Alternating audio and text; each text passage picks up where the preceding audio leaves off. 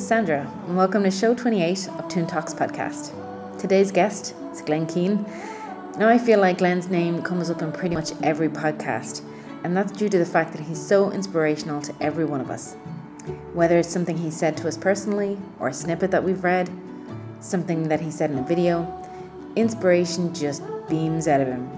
There's nothing that he has animated that hasn't resonated with us, and there's nothing that he has said that wasn't heartfelt and encouraging. I personally wanted to talk to Glen since I started this podcast, and there's been a few times over the years where it almost happened. But this year, I'm so happy that finally we were both at Annecy at the same time. Glen was there promoting his now Oscar nominated Dear Basketball, and we were able to grab a few minutes, brief few minutes, to sit down and chat. Now, given the location of this interview and the fact that there were reporters both before and after me, there is a little bit of hustle and bustle going on. But hopefully, that makes you feel like you're right there with us as we sit down in a quiet little cafe on the edge of Old Town Annecy and talk about animation. Okay, this is Sandra. She's with Toon Talks. Hi. Sandra. Happy to meet you, Glen. Nice to meet you. Have a seat. She's based in Vancouver, but she's Thank you. Irish. We're in Ireland. Dublin? Dublin. Yeah. Yeah, my son went to uh, Ballyfermot. Oh, yeah, you've been to Ballyfermot quite a few times, yeah? Well, a couple times. Couple times? Yeah. Thank you. Um, so I'm going to start really, really quickly because I know we've only got 15 minutes, but I've wanted to interview you for many, many years. I think you've heard from me a few times. so thank you so much for taking out the time. My and pleasure. I wanted to start with congratulating you on a long and very strong career. It's been really, really inspiring to see you just push the boundaries of animation and go from strength to strength. Thank you. And so my first question to you was, what is your advice for longevity in the industry? Um, well, actually, I've read one time that the uh, career with the longest longevity, I mean, true lifespan, is uh, to be an animator. Uh, you know, and I'm like, okay, well, that's a good career to choose for that reason. but the fact is that I've seen so many animators lose their shelf life. They continue to be animators, but at some point they stopped being what the name animator means, bringing real creativity to life. And thinking like a child is the key to that longevity. You've got it as a kid. Uh, there's the professor who taught drawing in the university, uh, his little six year old said, um, Daddy, where do you go all day? He said, Well, sweetheart, I go I teach people to draw. Oh, you mean they forget? like it's at that point of the forgetting. Even animators get to the point where they forget. And you can't you can't let yourself do that. You've got to hang on to that childlike love of playing make believe, to really live in the skin of whatever it is you're animating and love that character. That whether they're a villain or it's a mermaid, I mean that I, I love the characters I draw. Thank you. Can you tell us a little bit about your process and how you work from the start to final, and maybe what questions you ask yourself when you're working through a shot?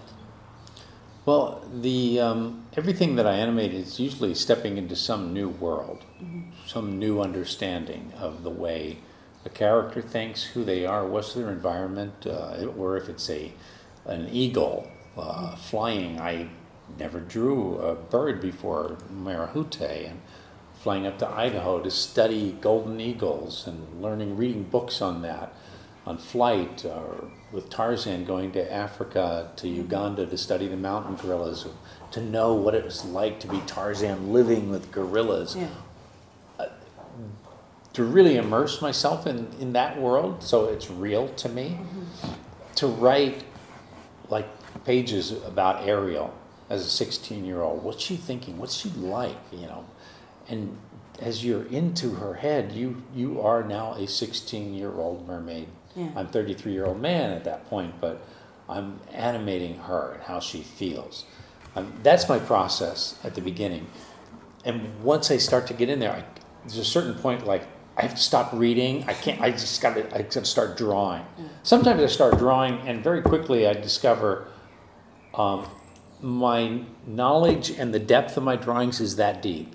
it's like an inch, and you can feel it. You look at the drawings, you go, well, there's something attractive about the drawing, but it doesn't say anything. I don't know anything about that person. And then there's a whole different set of drawings that start to come out after I've gone into this deep dive, and I continue studying, and I do a lot of of um, frame by frame by frame drawing, Right. uh, like with ballet. I just learning ballet. What does it mean to be a ballerina? Watching studies, uh, documentaries, and working at the Paris Ballet, drawing in their sessions, um, to the point that I, I feel like I'm, I can't not animate. I can't uh, stay away any longer from actually committing and starting to animate. There's a certain point where you, I have to do it now, Yeah. and that's when you want to actually do it. So I was wondering, what kind of questions should I be asking myself when I'm studying other animators' work? And what can I looking to take out of other animators' work that I can put into my own? Well, it, you know, there's something wonderful happen when you are appreciating the existence of that animator. Yeah, you are thankful that that person was born. There's, and because what's happening is that you are seeing them in the work. It's delightful. It's quirky. It's weird. It's something like, what? I, I can. s- There's something real in that that person's work that um, I, I- somebody yesterday showed me a drawing on their iPhone and it was a Marc Davis drawing. But instantly I saw, oh, that's Marc Davis drawing. Um, in an instant, I knew because there was this intelligence to the way the line was drawn. I always think of drawing as, as a seismograph of your soul. You're putting emotions into the line and you can read it, you can feel it. Um, so if you are getting that kind of a response from looking at animation, you are connecting to them putting themselves sincerely into their work through their acting and their style of drawing, um, to the choices that they're making are personal choices. There's a second part of that question, but I do want to come back to that in a moment and just ask you. You talked a lot about drawing from the heart, and you know, as you said, the seismograph of your soul with the pencil. Um, I feel like there's, I can understand that from a two D point of view, but as a CG animator, I feel like there's a bit more of a gap. How do you feel we can kind of close that gap between two D and CG? Um, I think it's by CG animators um, recognizing that there really is no difference between hand drawn and CG. That what they they've stepped into a world though where there is a villain. It's computer. It's a villain in there. It, he's either a villain or a friend. But if you don't understand that, it can be a villain. Uh, uh, the computer is a used car salesman, and he's constantly trying to sell you something easier, which is not what you want. You came in wanting a very specific Aston Martin and it's saying, "Oh, look at over here. There's this shiny Lamborghini." It's like, no, but I wanted that Aston Martin. Yeah, but look at this Lamborghini. It's really beautiful. It's like, but style-wise, it's just da, da. And pretty soon, before you know it, you've switched over here, and you are buying something, where or may even be just a Volkswagen. It's a very simple little car that is much easier to get to. It's not going to cost as much, and you you you're willing to buy it because you can get there easy so the computer is always trying to pull you down these uh, rabbit trails, these side. Ollie would tell me, don't animate what the character is doing, animate what the character is thinking. And computer often is tempting you to have fun with some flourishes of animation and um, another thing Ollie was, say, was constantly saying, just say one thing and one thing only. And the idea that simplicity is the ultimate sophistication. You are working in an incredibly sophisticated tool, and you can easily get lost. But you have to remember that uh, the simpler you can do it, if you can tell it with one golden pose, as Ollie would talk about, that's what you have to get to. And it needs to be personal, it needs to be something that you've experienced. Our warning. Um, so what about ourselves as animators when what kind of things should be on our checklists before we hand up for review, perhaps for a first showing? What should we be making sure we've checked in our scenes? Well, I mean, I, I would say that once you've animated it, it's maybe it's a little late to do the checking. so there's checks along the way, and it would start at the very beginning. Do you really know the purpose of this shot? Why is this shot in the film? Mm-hmm. There's a reason for it being there. And if your scene does not accomplish that reason, no matter how good it is, you have failed. Mm-hmm. You may have done the most beautiful piece of animation ever, but it's worthless in that movie. so you have to know what's, what's the goal. And once you know that goal, first check, second check, once you know that goal, when have I experienced something like this in my own life? And if you can start to draw on that, that's that's solid gold. Now you have a source to relate to. If you don't know that, that's important because then you have the, the next little check, which is I haven't experienced it. Third is where do I find it? And you go, and this is wonderful when you haven't experienced it. Now you start studying and you learn from somebody something new that you never knew, and you start animating from that standpoint. That's like the third check. Fourth check is have have I um, now you start to thumbnail and you plan out and explore uh, different ways of communicating that.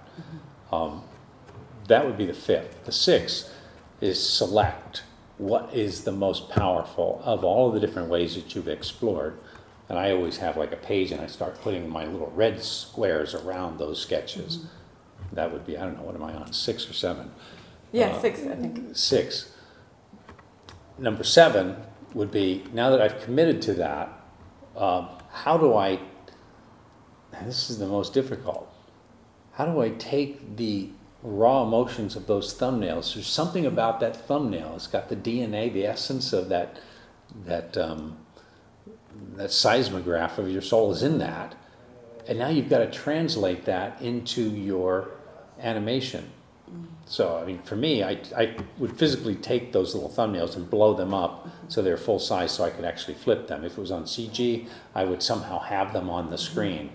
And then, number eight is to work as hard as you can to respect those movements of lines and move your figure into that so it's reflecting the lines of action, the gestures, the emotion, the tilt, tilt, rhythm, and twist. Yep. All of those three things have got to happen, and you're you will have done it naturally in those little sketches. Mm. But it's amazing how that all disappears.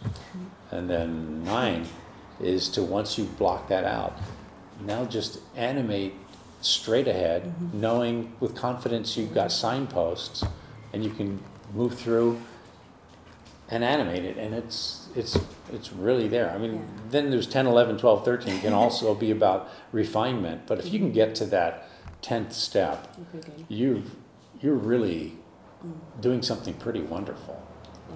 Any animator I've talked to, they've always come back to tilt, rhythm, and twist. So heard a lot. I was wondering, maybe you can elaborate on that and what makes appeal in a pose.